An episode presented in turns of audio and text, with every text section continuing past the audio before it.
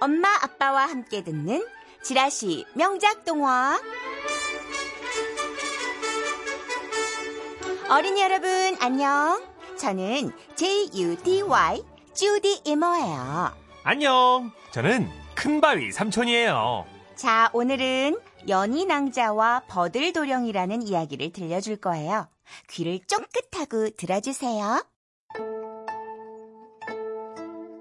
옛날 옛날에 연희라는 착한 여자아이가 살고 있었어요. 연희에겐 마음씨가 아주 나쁜 새엄마가 있었는데 연희를 너무나 미워했죠.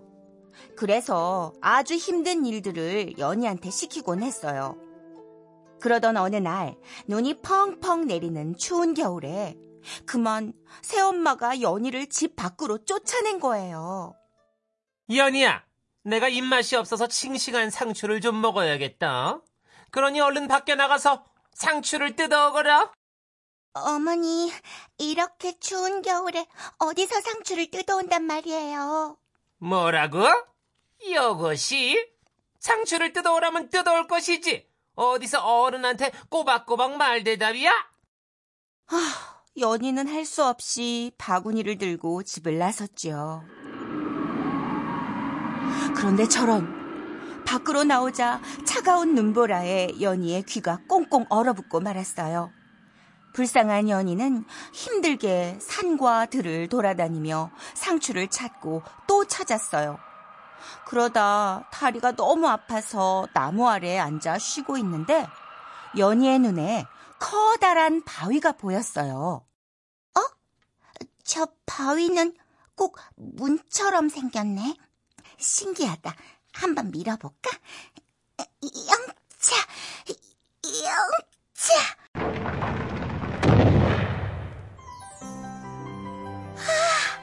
돌문이 열리자, 어머나, 그곳엔 아름다운 세상이 펼쳐졌어요.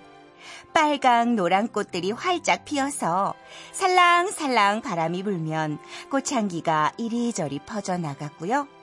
그리고 키다리 버들나무엔 버들잎이 한들한들 흔들리고 있었죠.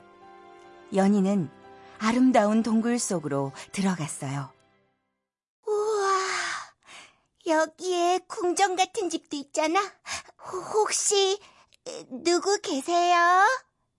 그러자 문이 열리고 왕자님처럼 생긴 버들도령이 나왔어요. 여기는 아무나 들어올 수 없는 곳인데 어떻게 찾아오신 거죠? 아, 저 그게 새어머니가 상추를 뜯어오라고 하셔서 산속을 헤매다가 여기까지 오게 됐어요. 이 겨울에 상추라. 제가 도와줄 수 있을 것 같은데요? 버들도령은 버들잎을 뜯어서 입김을 후 불었어요. 그러자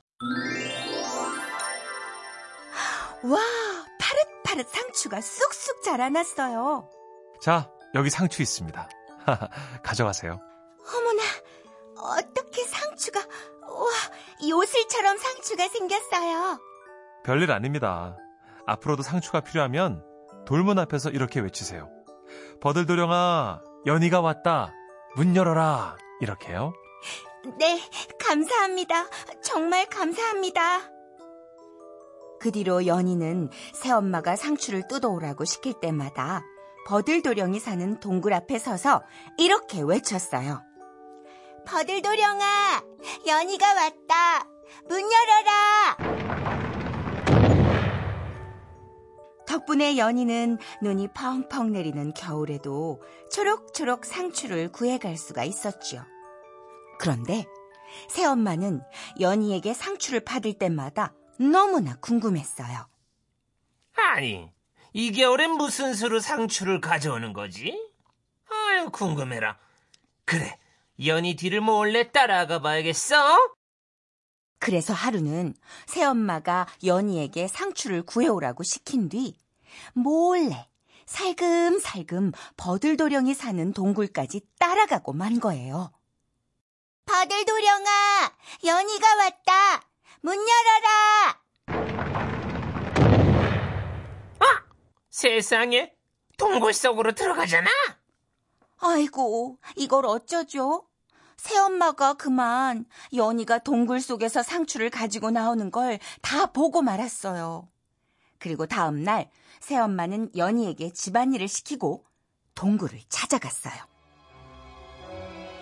하, 여기가 상추가 자라는 신비의 동굴이란 말이지. 그럼 문을 열어볼까? 버들도령아, 연희가 왔다. 문 열어라. 연희가 온 줄 알고 동굴 앞으로 나온 버들도령은 깜짝 놀랐어요. 어? 누, 누구십니까? 당신은 연인왕자가 아니잖아요. 시끄러! 이렇게 좋은 곳이 세상에 있었단 말이지. 이제부터 여긴 다 내 거야. 내 거라고. 새엄마는 버들도령을 집안에 가둔 다음 초가집을 불태워버렸어요. 그리고 다시 집에 돌아와선 아무 일도 없었다는 듯 연희에게 상추를 뜯어오라고 심부름을 시켰죠. 그래서 연희는 바구니를 들고 동굴로 갔어요. 버들도령아, 연희가 왔다. 문 열어라. 어, 이상하다. 왜 문이 안 열리지? 버들 도령아, 연희가 왔다. 문 열어라. 아무리 외쳐도 문이 열리지 않자 연희는 힘껏 돌문을 밀고 동굴로 들어갔어요. 그런데 동굴 속은 예전과는 달랐어요.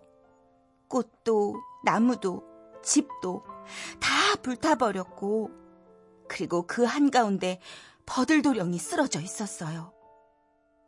버들도령, 제발 눈 좀 떠보세요. 버들도령. 연희는 버들도령이 가여워서 울고 또 울었어요. 그러다 땅바닥에 버려져 있는 새어머니의 나물바구니를 보고 말았어요.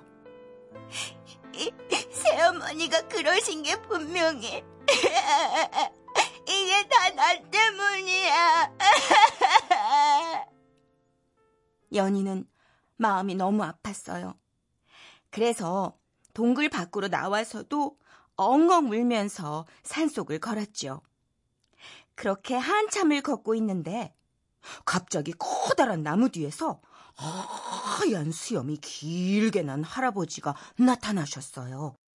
아까부터 계속 울고 있구나. 왜 울고 있는 게냐? 할아버지, 저 때문에 버들도령이.